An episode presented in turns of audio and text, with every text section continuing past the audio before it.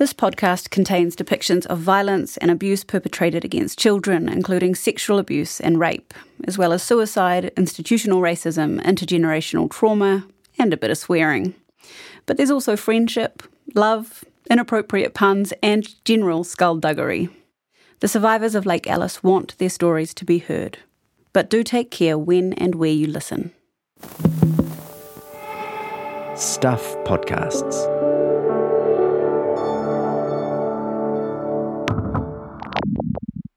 Previously on the lake. There's no other children. It's just me. Dr. Leeks, he said to me, You're going to get shock treatment. That's it. No, that is not ECT. Have some of that formaldehyde through my pissy ass. From Popsock Media and Stuff, this is The Lake, a podcast about the children of Lake Alice. I'm Aaron Smale, and this is episode 3 The Case of the Niuean Boy.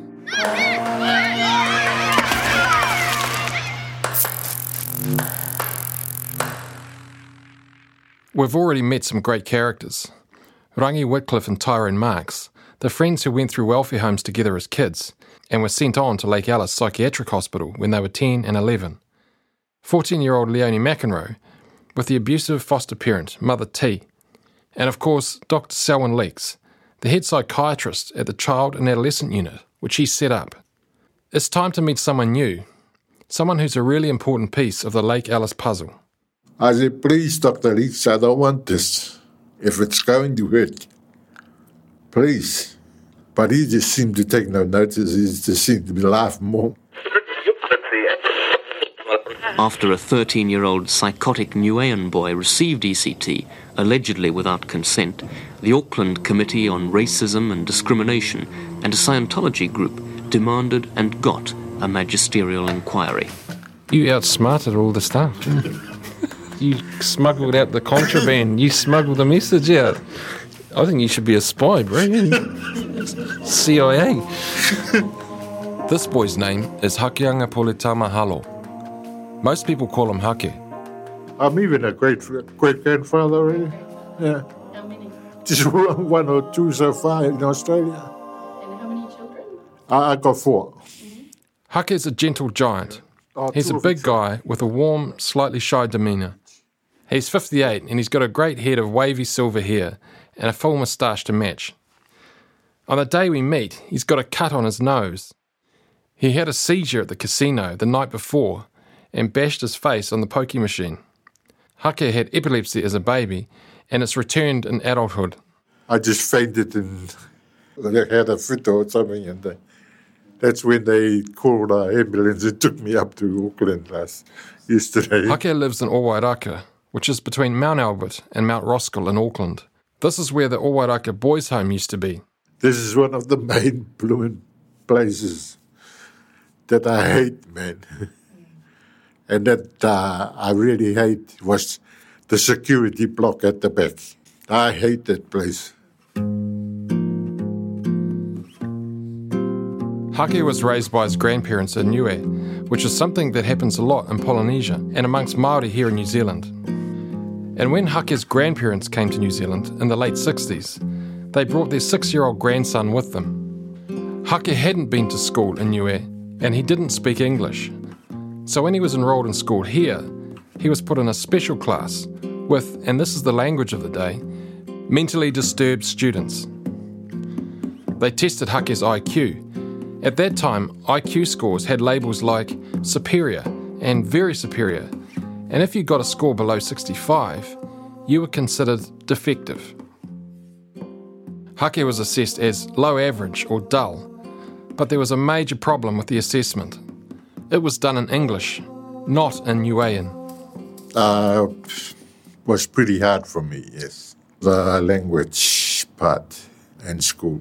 And in school, don't seem to understand it because of can't speak English. Did that get you into trouble, not understanding? I'd say that it does. It like say when the teacher asks a question or something, and if I don't answer, well, that's another trouble. So, did you get punished for not understanding things? I didn't answer because I didn't. understand it. But they, they might say that I, I didn't answer because I wasn't listening. They're mistaken that. Were there any other kids in the class that were from Niue? No. So you must have felt pretty lonely then, I Yeah, guess. no, I was. Over the next six years, Hake was sent to several different primary schools and was always put in the special classes. Some teachers described him as hard to control at times, overactive, ebullient, aggressive, and bullying. Others thought he was warm, cheerful, an affectionate boy. Eventually, Hake started to get the hang of his schoolwork, helped along by a teacher who saw his potential, Miss Whiteford. My teacher there has already understand my problems, so she seems to be very helpful. So she would take time with you. Yes, she was helping me out. Eh, if, she, if she knows she gives me something to do, and if I don't do it, she knows that I don't un- understand it, and I'm pretty slow, and she'll come and sort of help me out on trying explaining it properly, you know, slowly, telling me the easier words to try and make me understand it. I was already starting there to learn to speak and that, and understand how to do my work and all those things. But when Miss Whiteford went on leave, a replacement arrived who wasn't so sympathetic. And one day, everything went wrong. Here's how Hake tells it. And we were, I think it's a song practice or something we had to do. And I wasn't listening and all that. And she got all upset about it and dragged me out of the classroom and locked me out of the class. And it was pretty dark in that hallway, so I was scared. I was crying out there, and I was uh, pushing on the door to uh, try and open the door to go back in the class, but the door was locked. So what happened was I was just actually pushing, pushing, pushing, but the door was can't open. But the mistake that I did was I should have pushed on the wooden part of the door. But instead of that, I pushed on the glass. My hand went through the glass. After that, Hake went to Auckland Hospital and they wrote a report that said he had violently punched the window. But that's not what Hake says. He reckons the scars from that day are proof because they're not on his hands, they're on his wrists. There. Yeah, okay, that's a pretty serious scar. Yeah. That's the proof of my story. After he was discharged, Hake did an eight month stint in St. John's Psychiatric Hospital. His grandparents weren't happy about it, and they got him out with the help of the local reverend. They took him back to Niue for a break and came back to New Zealand for Christmas. But soon after, Hake's grandfather died. They'd been really close. By 1974, teachers had realised that Hake didn't have an intellectual disability and he was bored in the special classes. But he kept getting into trouble at school and also picked up a minor shoplifting habit. By 1975, he'd been before the Children's Court a few times and had come to the attention of social welfare. Finally, when he was 12, Hake was placed in Owairaka Boys' Home. He was welcomed with a stay in the security block. What happened there? Nothing. You just have to sit on the bed. It, there's nothing that happens, you know. There's nothing to do or anything. You just you're locked in the room, then that's it. Hake spent four days in a cell.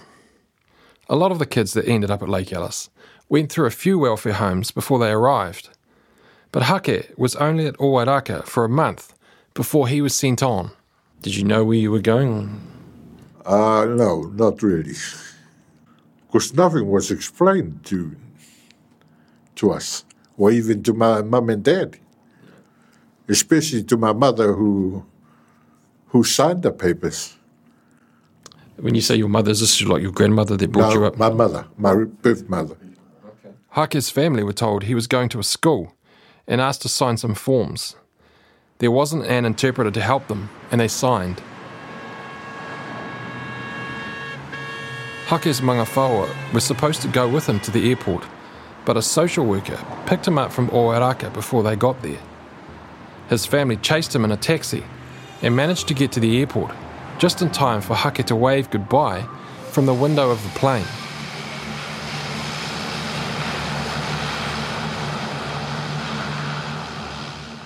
When did you first meet Dr. Leeks? I can't remember anything about. I'd say when he, it's time to give me my first ECT. Did, had you heard anything about him, or did you know anything about ECT? No, I didn't, I didn't know anything. By the time Hake was admitted to Lake Alice in late 1975, the adolescent unit had been running for about three years.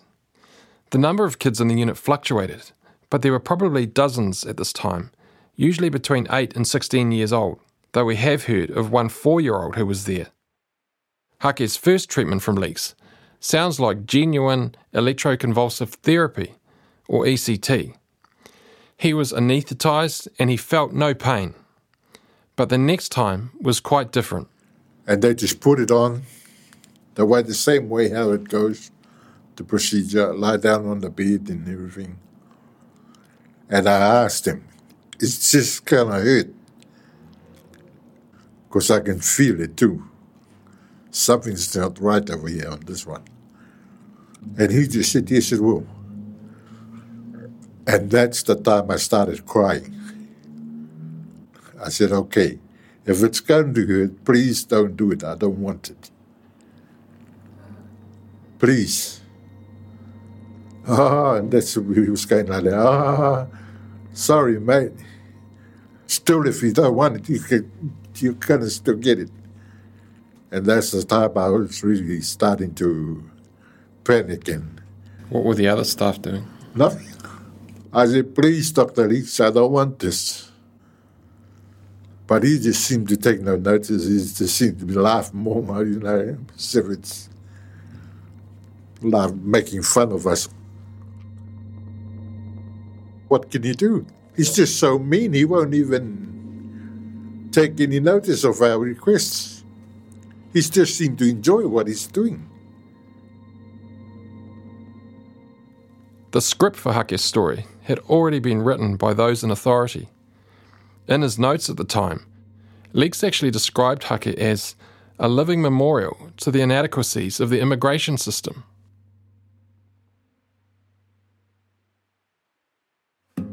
At Christmas time, Hake was sent back to have a break with his family in Auckland.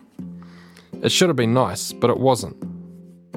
Hake had an adopted sister who was about five years older than him. She'd gotten into a relationship and had a baby.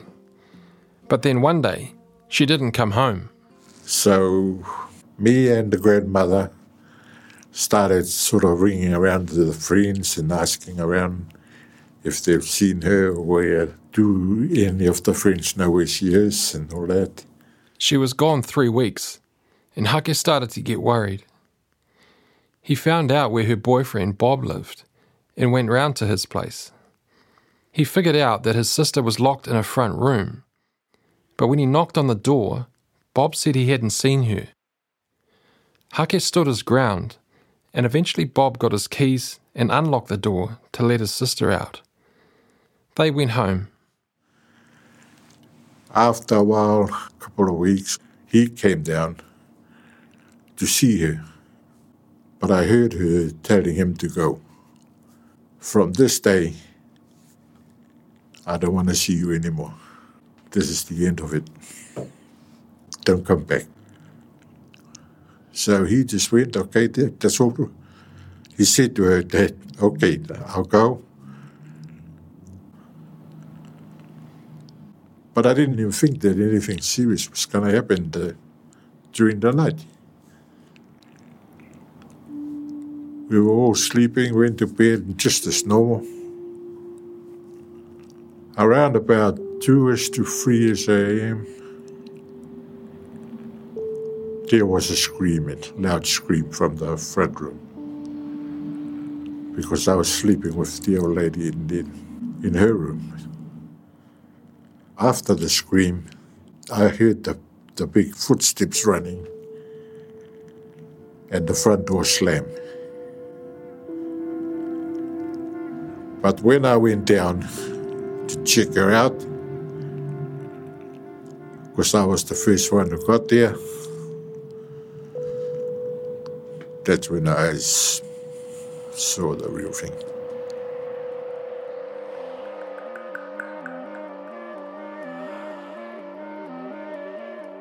I walked up to her. She, she looked up that time. She seemed slowly. Blood was coming out of her mouth. And, and the knife was lying on the chest. My sister's name is Mitway. Metuai had been murdered in her sleep while her baby slept next to her. The police arrested Bob that night and he admitted everything. Hake was heartbroken. He loved Metuai and now she was gone. Well, I'm just angry and that I've lost somebody that I really loved and I'm close to, which is my uh, main supporter as well. Because she's, I was in Lake Alice in uh, 1975. She was the only support I had, sending down parcels each week when I was down there. Little packets of lollies and chips and that. Hake was 13. He didn't get any victim support or counselling. And no surprises here, his behaviour got worse.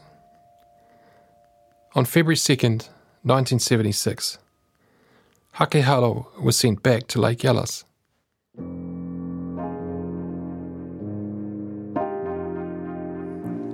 You might remember that Dr. Leeks was only at Lake Alice part time, showing up on Fridays to lead group therapy sessions and deliver shock treatment. So the day to day running of the unit had been left to a core group of nurses and nurse aides, and a number of them seemed to have abused the power that they were given. But when Hake returned there, things had started to change. There'd been a big turnover of staff at the adolescent unit, following some allegations of mistreatment of patients. A new charge nurse was appointed, and he had new rules. An actual school was set up in 1975, and teachers were employed to run it. One of those teachers was a 28 year old named Anna Natusch. A good teacher not only teaches, but learns from his or her students. As well as being a teacher, Anna had a degree in psychology. She had taught in schools in Hastings, where the Department of Education had noticed that she did well with kids from troubled backgrounds. They offered her a place at Lake Alice. Anna was excited. The teaching from my angle were, was blissful. It really was. I'd had the big class of 35 children, and suddenly I only had eight. You could devote the time to every child. And the children at Lake Alice didn't seem too different from the ones that she'd taught in Hastings. I felt they were normal children, just with problems. I mean, there was a lot of delinquency, there was incest, there was rape, there was a breakdown of the family. They didn't have a church network of support of love, which is very important if you have that. I had a very settled class. I had discipline. I had a sense of justice, a sense of purpose. And in most cases, Anna believes They weren't mentally ill, you know, with a funny sort of, you know, you've got to be on drugs for the rest of your life and be, have a second-rate life. That, that wasn't so. Leek's shock treatment was based on something called operant conditioning. We don't need to get into it here, but basically, you reward good behaviour and punish bad behaviour. Selwyn Leeks didn't seem to have much time for positive encouragement. And this is where Anna focused her attention. Remember that lake that Rangi was excited to go canoeing on in the last episode? It actually existed. There are a few lakes in the area, and the kids love going to the lake. That lake was a great, great thing. We had to do a pond study, and they just, they just blossomed. So, what I what I said, well, if we get our maths and our English and our subjects in the morning, we'll make it to the pond. If you want to write poetry, or you want to do English, you want to do reading, or, maths, whatever your favourite subject, you you take it and go to the pond. So it was really nice to see the nurses the way they supported me in that classroom. They saw the difference. They they would march across. We'd all march in a line to keep them in order. You know, there's there's reason for all these things. So they marched in line. We all marched right right through the thing. They kept them in line and kept them from stealing from the canteen or whatever. And then we'd get to the pond, and um, everybody would scatter under the trees. And I had one boy who was very withdrawn, was almost catatonic. And suddenly he got up and he got into the pond and started to catch a fish. well, I thought this is for to, to, all to celebrate. So the teacher got into the pond and, uh, and caught the fish with our hands, you know.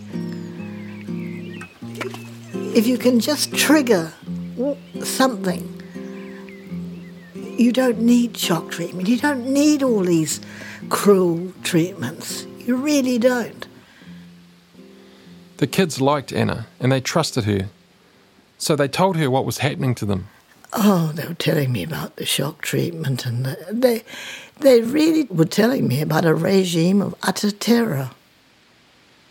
Anna found out that if the kids got bad school marks, say they got four D's in a week, they'd get shock treatment. Which was unmodified without anaesthetic and just an electric shock. So she started to help the kids find ways of avoiding the punishment. What I did in the end was that I'd twiddle uh, the marks. If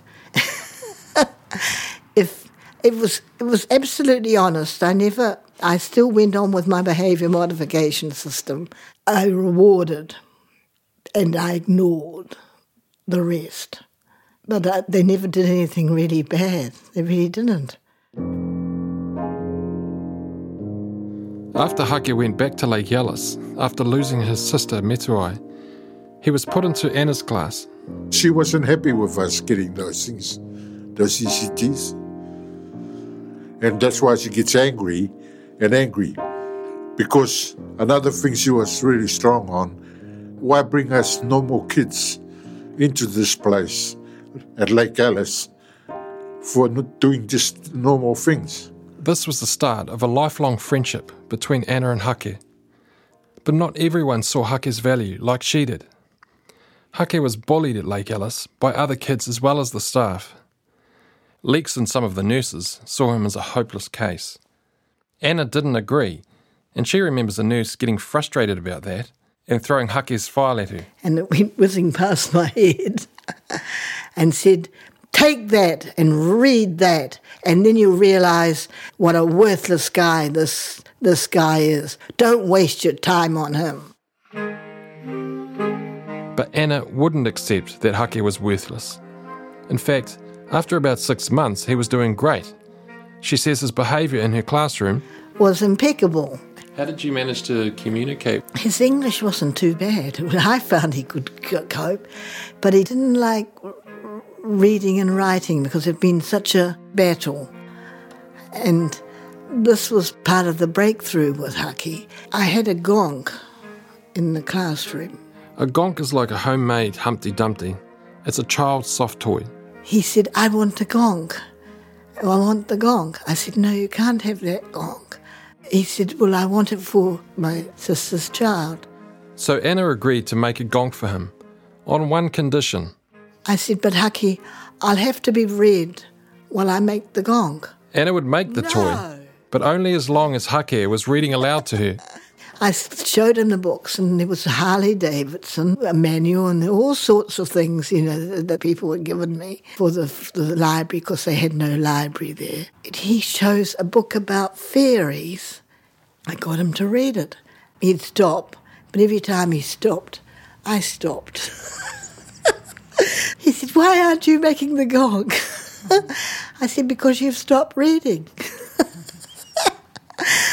well, Haki, in a very short time, could read, and he was absolutely, he was intelligent, that boy. He really was intelligent.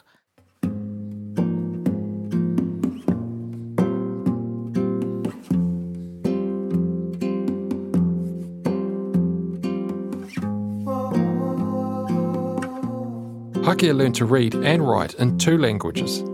He started sending letters home, but he wasn't able to write them in Niuean. You, you got to write your letters in uh, English, and you're not allowed to seal your, your letters. You got to leave those letters open and take it and put it in the office and leave it there so they can read it before they post it. From the start, Hakia wanted to let his family know what was happening at Lake Alice.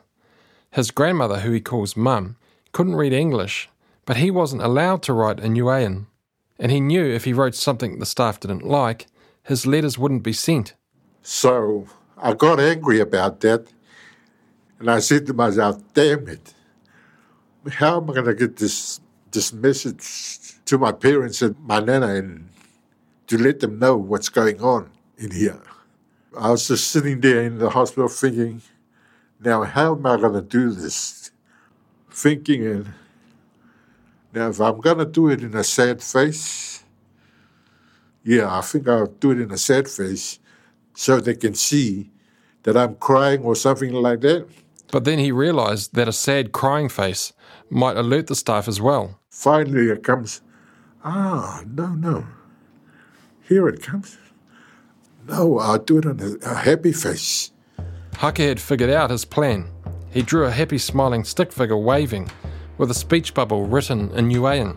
Whakasoka whao au tangio. Just a few words at first, like that.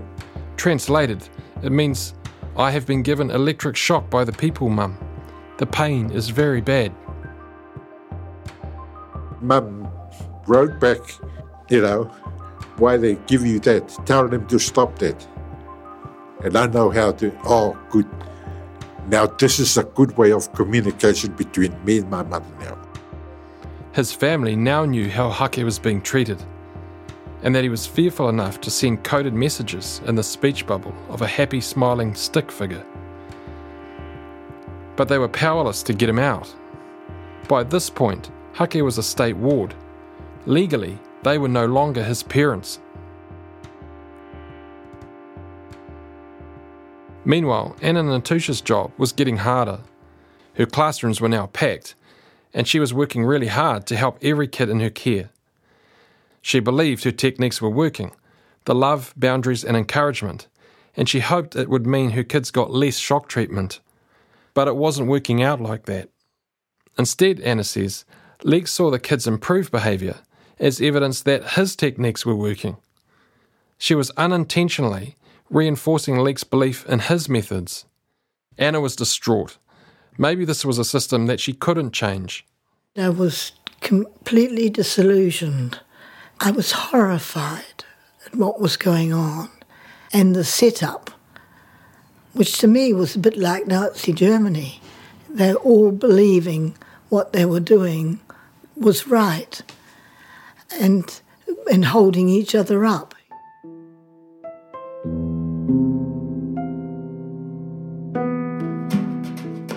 Anna had strong Christian beliefs and asked God for help.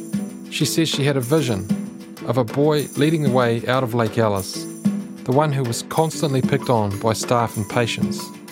It was Hake.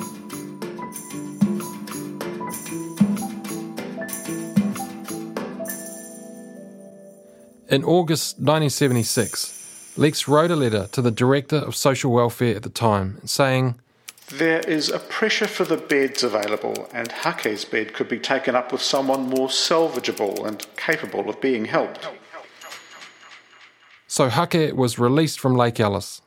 When Hake left the unit, I said to him, If you're in trouble, you ring me and I'll see what I can do. Because he was a bit nervous about going home, even though he was so excited, you know. A change is difficult. Hake was going cold turkey off a roster of drugs with no support for the transition. And it wasn't long before Anna got a call from him. He, this is typical of, of Hake. He lit a cracker inside the house and frightened the baby. Hake had lit a firework inside. And Granny nearly went up the walls, you know. well, he rang me frantically, saying how upset Granny was with them and how everything was so terrible, you know. He was in real trouble. He said, What do I do, Anna? I said, I think you need to give Granny a, a break because because you're coming off drugs and it's very difficult living with somebody who's who's coming off drugs. Anna had an idea.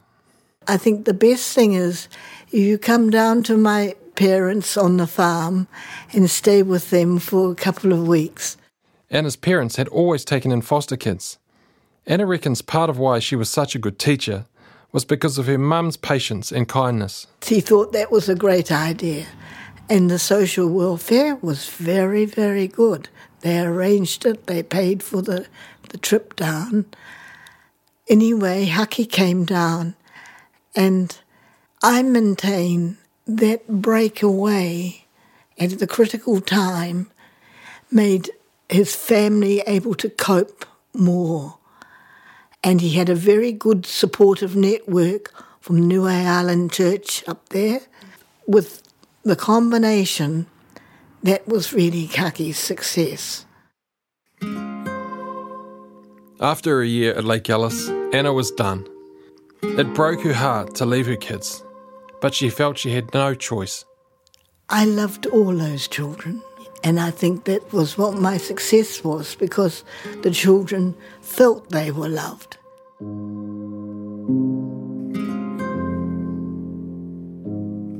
Eventually, when Hake had settled down a bit, he came home to his grandmother's place. One day I came home and mum told me that there's a, a Palangi man here that came here uh, at home looking for you and it said it's a doctor. Yeah, another white doctor. That wasn't something Hake was very keen on by this stage. But it wasn't that Palangi doctor. Uh, well, that's all he'd ever had was Pākehā sort of authority figures. Yeah. And doc, I was probably referred to as Dr. Sutherland. Well, he had just had Dr. Leeks. This is Dr. Oliver Sutherland. At the time, he was tall and thin, like Dr. Leeks. Uh, so, you know, I can understand why Hake was a bit reluctant, though he answered my questions. Dr. Sutherland seemed different. He had shaggy hair, a big moustache, and he was a bit well, he was kind. It turns out he wasn't a doctor doctor, as in a medical doctor. He was a scientist. His PhD was about plant resistance to the larvae of black beetles and grass grubs. But in his spare time, he was devoted to relentlessly challenging New Zealand's racism. And the sort of decision making process I would like to see is that the future system will be decided upon by representatives of all of the community so it truly serves the community interest and not just the interests of a small white male elite. When Oliver Sutherland was growing up, he had believed, like a lot of people, that New Zealand's race relations were the best in the world. But when his postgrad research took him to California in the late 1960s, his beliefs were challenged by the civil rights movement and student protests flaring up on university campuses. When he came home, Oliver began to learn about all the ongoing impacts of colonisation and racism in Aotearoa. He became focused on the colonial justice system in New Zealand. We first said that, that the judicial system was brought to New Zealand like venereal disease and measles. Oliver started hanging out with revolutionary social justice groups, the Polynesian Panthers and Ngā Tamatoa. They issued him a challenge do something about all this inequity. So, with some mates, Oliver and his wife Ula Skold started the Auckland Committee on Racism and Discrimination, or ACORD. They began to confront institutional racism wherever they found it, eventually turning their attention to state run welfare homes like Owairaka. The more they learned, the more outraged they became at the way Māori and Pacifica children appeared to be funneled into them for quite trivial reasons. It was through this work that Oliver heard about Hake Halo and the adolescent unit at Lake Alice. Nobody, virtually in the public, had ever heard of the fact that there was an adolescent unit there. Oliver was a researcher, so digging was what he did. He was like a dung beetle munching through the shit. He started by speaking to psychiatrists to try and understand what he was hearing. I talked to Professor John Werry. John Werry was a very well known psychiatrist and a, a teacher in, in, uh, in psychiatry at the Auckland Medical School. And he said, yeah, well, there were perhaps cases where children might be given shock treatment, but they would be very prescribed and they would be for the classic cases of deep depression. Most of the other psychiatrists Sutherland spoke to said the same thing. Either they hadn't used ECT on children, or very rarely. Oliver decided it was time to find Hake. On the 8th of December, I think it was, in uh, 76. You've got such a memory for detail. well, I know that we sent our letter to Bert Walker, the Minister of Education, on the 13th, and the shit hit the fan on the 14th when our press statement came out. Off the back of ACORD's press statement, Oliver arranged for a Herald reporter named Peter Trickett to interview Hake, along with an interpreter. Trickett's story hit the front pages with the headline Shock Treatment Boy Psychotic. The 13 year old Niuean boy was given shock treatment in a special unit for adolescents because he was psychotic and uncontrollable. With the full permission of his parents, the specialist staff at the hospital were given authority to carry out what treatment they thought necessary. We now know that the so called full permission was a piece of paper signed by Hake's birth mother, without a translator present. The story wasn't going to go away. After Trickett's piece, other reporters started to sniff around. ECT is an easy subject to sensationalise. The staff of Lake Alice Psychiatric Hospital is more than aware of that. Media descended on Lake Alice, and journalists started wandering around the place, talking to patients and staff. Sydney Pugmire was the superintendent of Lake Alice at the time, responsible for the day to day administration of the hospital. Staff alerted him that the media were snooping around asking questions, and he found Trickett, the Herald's journalist, poking around an ECT machine in one of the wards. Pugmire confiscated the machine, assuring the journalist that this was an old, defunct machine, that it wasn't being used anymore. Soon after, Dr. Leeks stormed into Pugmire's office and demanded the machine back. It turned out that Pugmire was wrong. The old machine wasn't condemned. It was the exact machine Leeks had been using on the children, even though newer models were available. Pugmire gave the machine back to Leeks, but he was starting to get worried. He wrote a letter to Stanley Mirams, the head of mental health. He said, I can hardly take responsibility for treatments which I did not know were happening. The decision to continue ECT on the children's villa in circumstances which are widely criticised and which, by their lack of safeguards, are hard to defend, still appears to me foolish.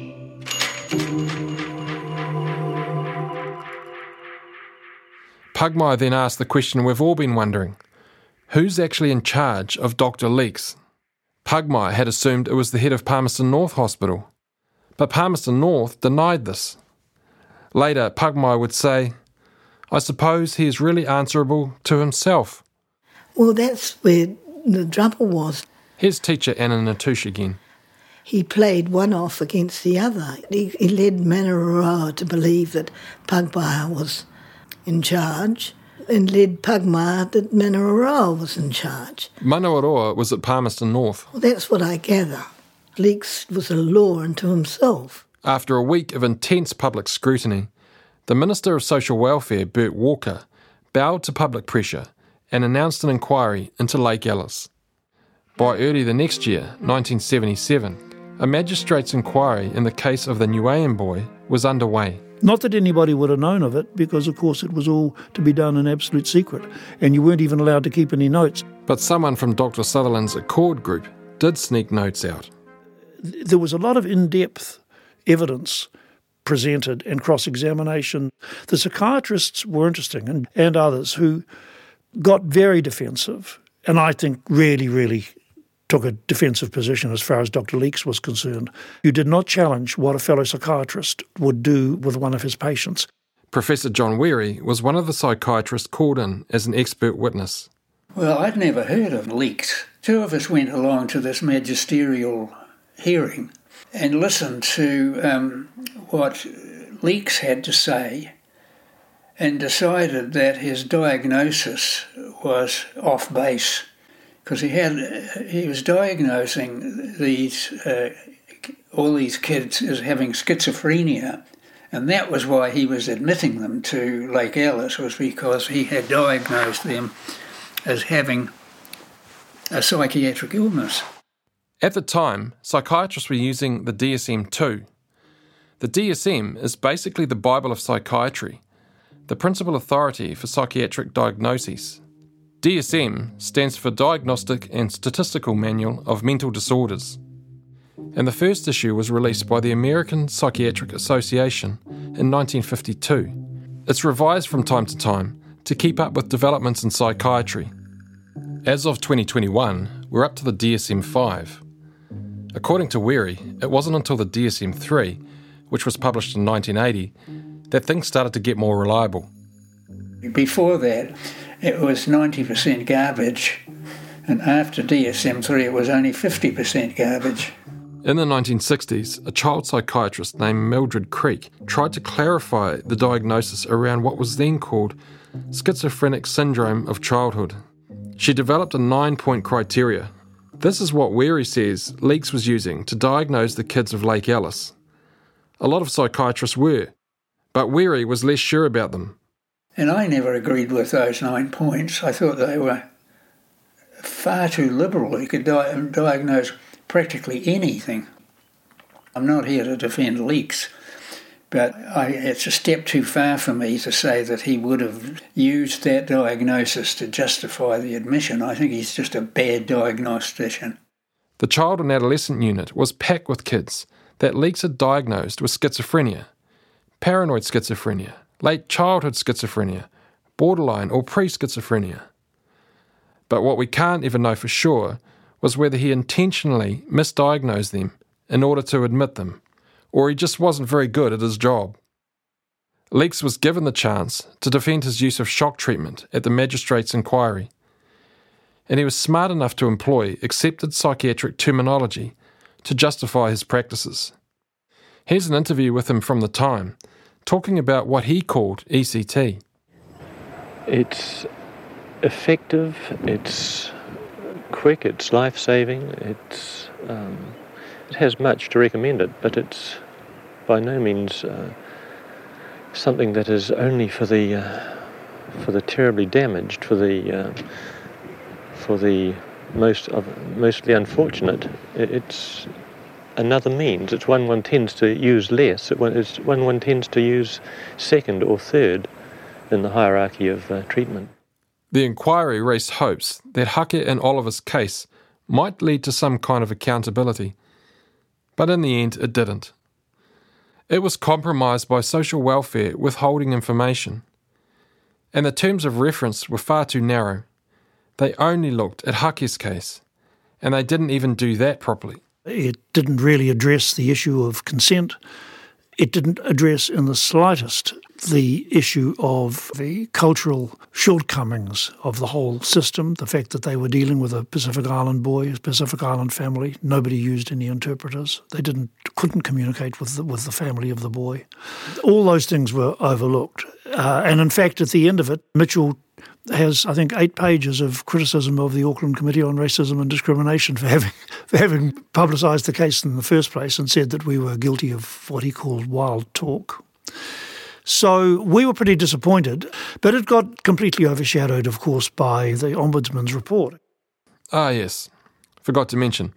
At the time of this inquiry, the Ombudsman Sir Guy Powles was also taking a look at what was going on at Lake Alice. Like with the inquiry into Hake's case, the Ombudsman was looking at the case of a single patient, a boy we can't name, but we'll call him Matthew. And Matthew also claimed to have suffered grave abuse at the hands of Leeks. Sir Guy Powles arranged for Matthew to be interviewed about this, and instead of justifying his actions, this time Leeks actually went out of his way to conceal them. Just before the interviewers arrived to speak to Matthew, he was given shock treatment. He was completely incapacitated and unable to answer their questions. Well, he was so groggy and so knocked about that he couldn't even think what his complaint was. Anna Natusch remembers it. Loyola Bibele, my teacher's aide, came and told me what had happened, and I said, I'll go and have a look. So I went over and I had looked, and he was absolutely, he couldn't do anything. Did the teacher aide make any comment about why they'd given shock treatment that morning, or? We knew it was just a way of shutting him up. The Ombudsman Sir Guy Powles was highly critical in the report he wrote. He stated that the boy had suffered a grave injustice and that neither the boy nor his parents had given consent, which meant he was possibly unlawfully detained and treated. It also asked why children were even being sent to a psychiatric facility by the Department of Social Welfare. Powles fronted up to TVNZ at the time. I do not believe that Lake Alice should receive any child uh, unless that child is uh, properly committed within the terms of the Mental Health Act. Because, in my view, the Children and Young Persons Act does not authorise the Department of Social Welfare to place a child in Lake Alice. Uh, when you have a guardianship order uh, made in favour of the Department of Social Welfare, they become in loco parentis. They have all the powers and authorities of a parent in respect of that child. Well, now, any parent would want to talk to the psychiatrist. Any parent whose child is in Lake Alice would be concerned, and the, the, the psychiatrist would talk to the parents. Of course, he would. And just because it's another government department, it seems that they mustn't lose this sort of in loco parentis type of relation to the child.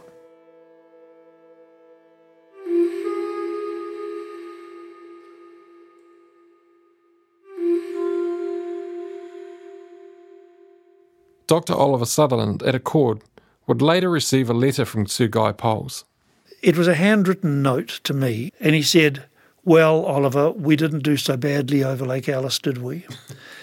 and what he meant by that was, by the time his report came out, Leeks was already on a plane to Australia.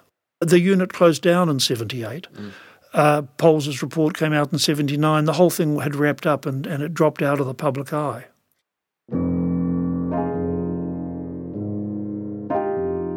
In 1978, the child and adolescent unit at Lake Alice closed down, and Leeks disappeared to Australia. We don't know exactly why the unit was closed. Maybe the magistrate's inquiry did have an impact. The findings of the Ombudsman were publicly rejected by politicians, but they might have put the wind up the Crown's lawyers. Or it could be that after Leeks decided it was time to get out of New Zealand, no one else was willing to pick up where he left off especially following the wave of public scrutiny. But for the survivors of Lake Alice, it was all a bit of a hollow victory. Where was the accountability? Why was there no public inquiry into what had happened? And if the children were unlawfully detained and treated, then why wasn't someone charged with criminal offences? Clearly, you can see they just cover it up. They minimise everything that happened. And then they try to justify it by talking about behavioural issues all the time. And yet, clearly in those notes, you can see whose behaviour needs to be modified, and it isn't really mine. It's the way that they're treating me. Who's responsible for this? Despite everything we've learned about Lake Alice so far, we still don't have a full picture of what everyday life was like for the kids there. In episode 4 of The Lake, we were allowed to go to Halsey, hey, and went some smokes. Big night out. And there was such a lot of excitement. It was just such the biggest thing. I just asked what the fuck you were doing, and he put me back to sleep. It gets to a stage where it is normalised because it's part and parcel of what you're surrounded by, your environment that you're brought up in. How many days? Day nine, day ten, day what? Day. Will they ever let me out? The Lake was researched and hosted by me, Aaron Smale. It was produced, edited, and scripted by Kirsten Johnston and Melody Thomas at Popstock Media. Tyrone Marks helped support survivors during our interviews. Ben Lemi wrote music for the series and recorded the narration. Mark Chesterman did sound design and the final mix. At Stuff, our script advisors were Eugene Bingham and Adam Dudding, and the commissioning editors were Carol Hirschfeld and Patrick Crewdson. This podcast was made with the support of New Zealand On Air.